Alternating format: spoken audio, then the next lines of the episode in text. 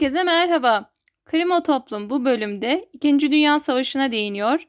Biraz hukuk felsefesi diyeceğiz. Radbruch formülü nedir? E, biraz da Nazi Almanyası, Nürnberg mahkemeleri. Haydi başlayalım. Evet, 1939 ve 1945 yılları arasında 2. Dünya Savaşı gerçekleşti. Sonuçta Nazi Almanyası yıkıldı.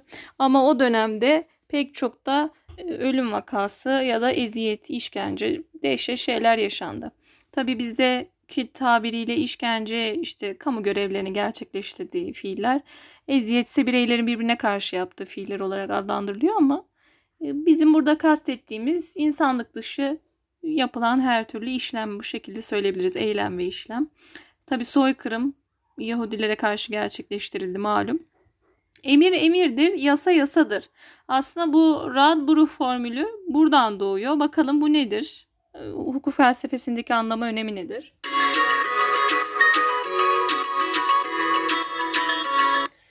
Şimdi efendim kendisi bir hukukçu Gustav Radbruch.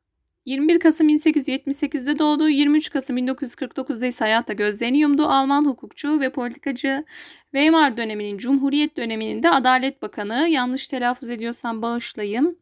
Weimar ya da Weimar Cumhuriyeti Almanya'da Philipp Schedemann'ın 9 Kasım 1918 tarihinde Cumhuriyet'in kurulduğunu ilan etmesiyle başlar. 30 Ocak 1933'te Adolf Hitler'in şansölye olmasına kadar da sürer.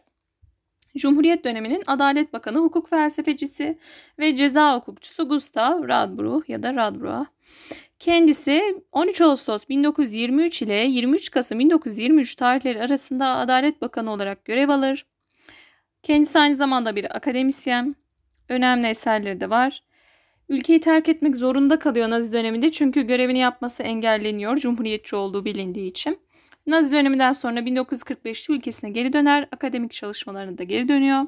Bu Nazi döneminde İngiltere'de İngiliz Hukukunun Ruhu adlı bir eserde yayımlamış.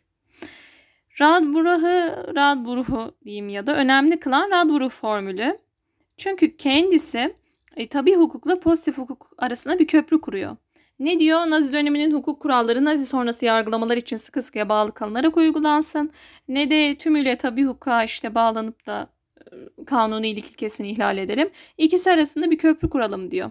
Nazi döneminde çünkü koyulan kurallar kişilerin e, yaptığı insanlık dışı muameleleri haklı görmek üzerine kurulu. İşte o yüzden tabi hukuk kurallarını devreye sokalım. Yaşam hakkı ihlallerini de bu şekilde yargılayabilmiş oluruz diyor.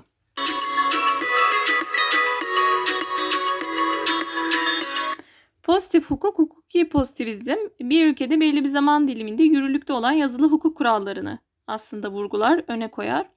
Tabi hukuk anlayışı ise evrensel, genel geçer diyeyim, adalet kavramı bu işte Kant ve Hegel bölümünde de bahsettiğim insan hakları, eşitlik gibi kavramları vurgu yapar tabi hukuk. İnsan hakkıyla bunlar kavranabilir der, içselleştirilir. Tabi hukuk bu noktada.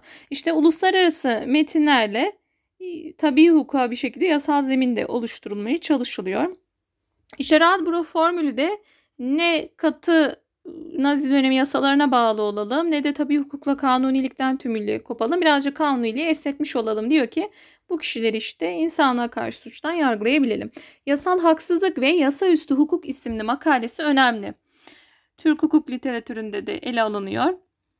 Kendisinin işte hukuki pozitivizmle tabi hukuk arasında köprü kurması önemli.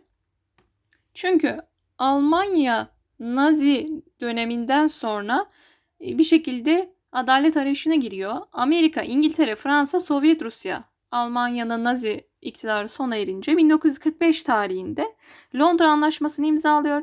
Nürnberg Uluslararası Askeri Mahkemesi kuruluyor. İşte Nazi dönemindeki e, suçları yargılamak için.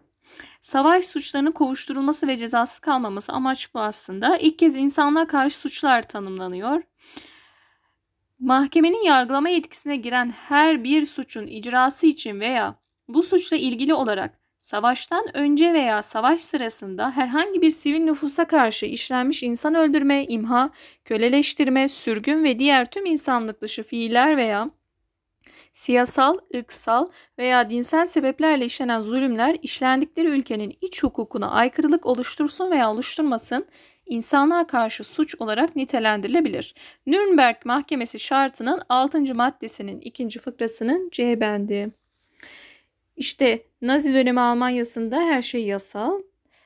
Emir emirdir, yasa yasadır düsturuyla hareket ediyorlar. Yani bu uygulamayla hareket ediyorlar. E böyle yaparsanız da ne oluyor?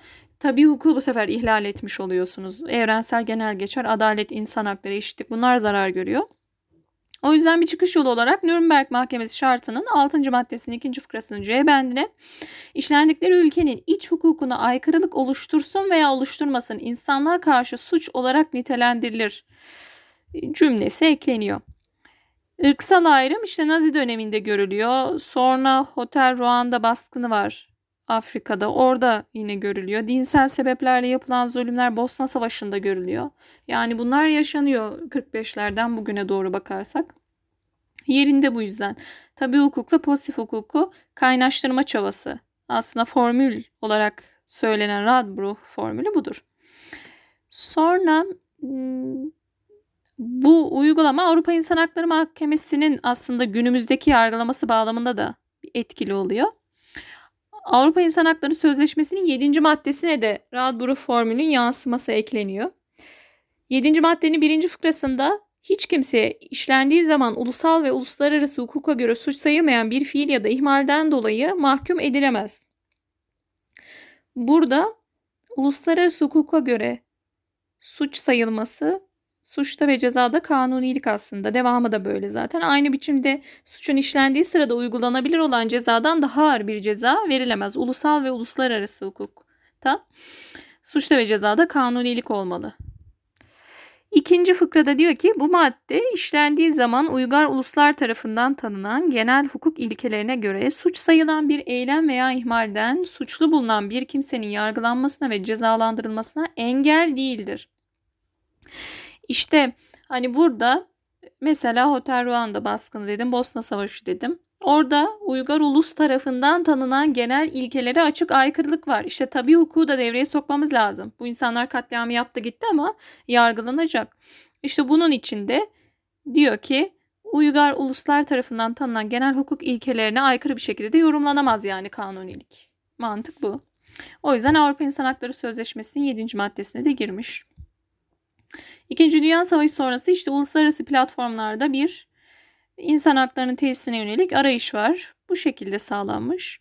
Aynı zamanda Tokyo askeri suçların yine yargılanmasına dair mahkemede de aynı konu gündeme geliyor. Tokyo Uluslararası Uzak Doğu Askeri Mahkemesi de Nürnberg Mahkemesi şartına geçen bu hükmü kabul ediyor. Hem de Avrupa İnsan Hakları Mahkemesi'nin yargılamasına konu olan Avrupa İnsan Hakları Sözleşmesi'nin 7. maddesinde de benzer hüküm var. Kanun ilk ilkesini tabi hukukla esnetiyoruz diyelim. Olay budur. 5 dakikada hukuk felsefesi, 5 dakika hukuk felsefesi. Bu adla da bir eser görebilirsiniz. Yine e, kendisinin formülüyle, çözümüyle ilgili, Gustav Radbruch'un çözümüyle ilgili. Böyle diyelim yanlış söylediğim, telaffuz ettiğim kelimeler olduysa affola. Yani Nazi Almanya'sı ardından Nürnberg Uluslararası Askeri Ceza Mahkemesi. Ardından da bu formülden biraz bahsetmek istedim. Tabii hukuk, işte pozitif hukuk tartışması nasıl uzlaştırıldığında anlatmak istedim. Avrupa İnsan Hakları Sözleşmesi'nin 7. maddesi, Nürnberg Mahkemesi şartında geçen 6. madde, Tokyo Mahkemesi'ne ait kuruluş şartında yer alan 5. madde, 2. fıkrası C bendi de Nürnberg Mahkemesi'nin kabul ettiğine benzer. Yani insanlığa karşı bir suç varsa iç hukukta düzenlenmese de buna müdahale edilmeli, yargılanmalı diyor. Bu uzantılarını diyeyim bu formülün, Radbruch formülünün. Bunu da ele almış oldum. Saygılar, sevgiler. Umarım iyi bir bölümdür. Dil sürçmeleri, yanlış ifadeler olduysa affola.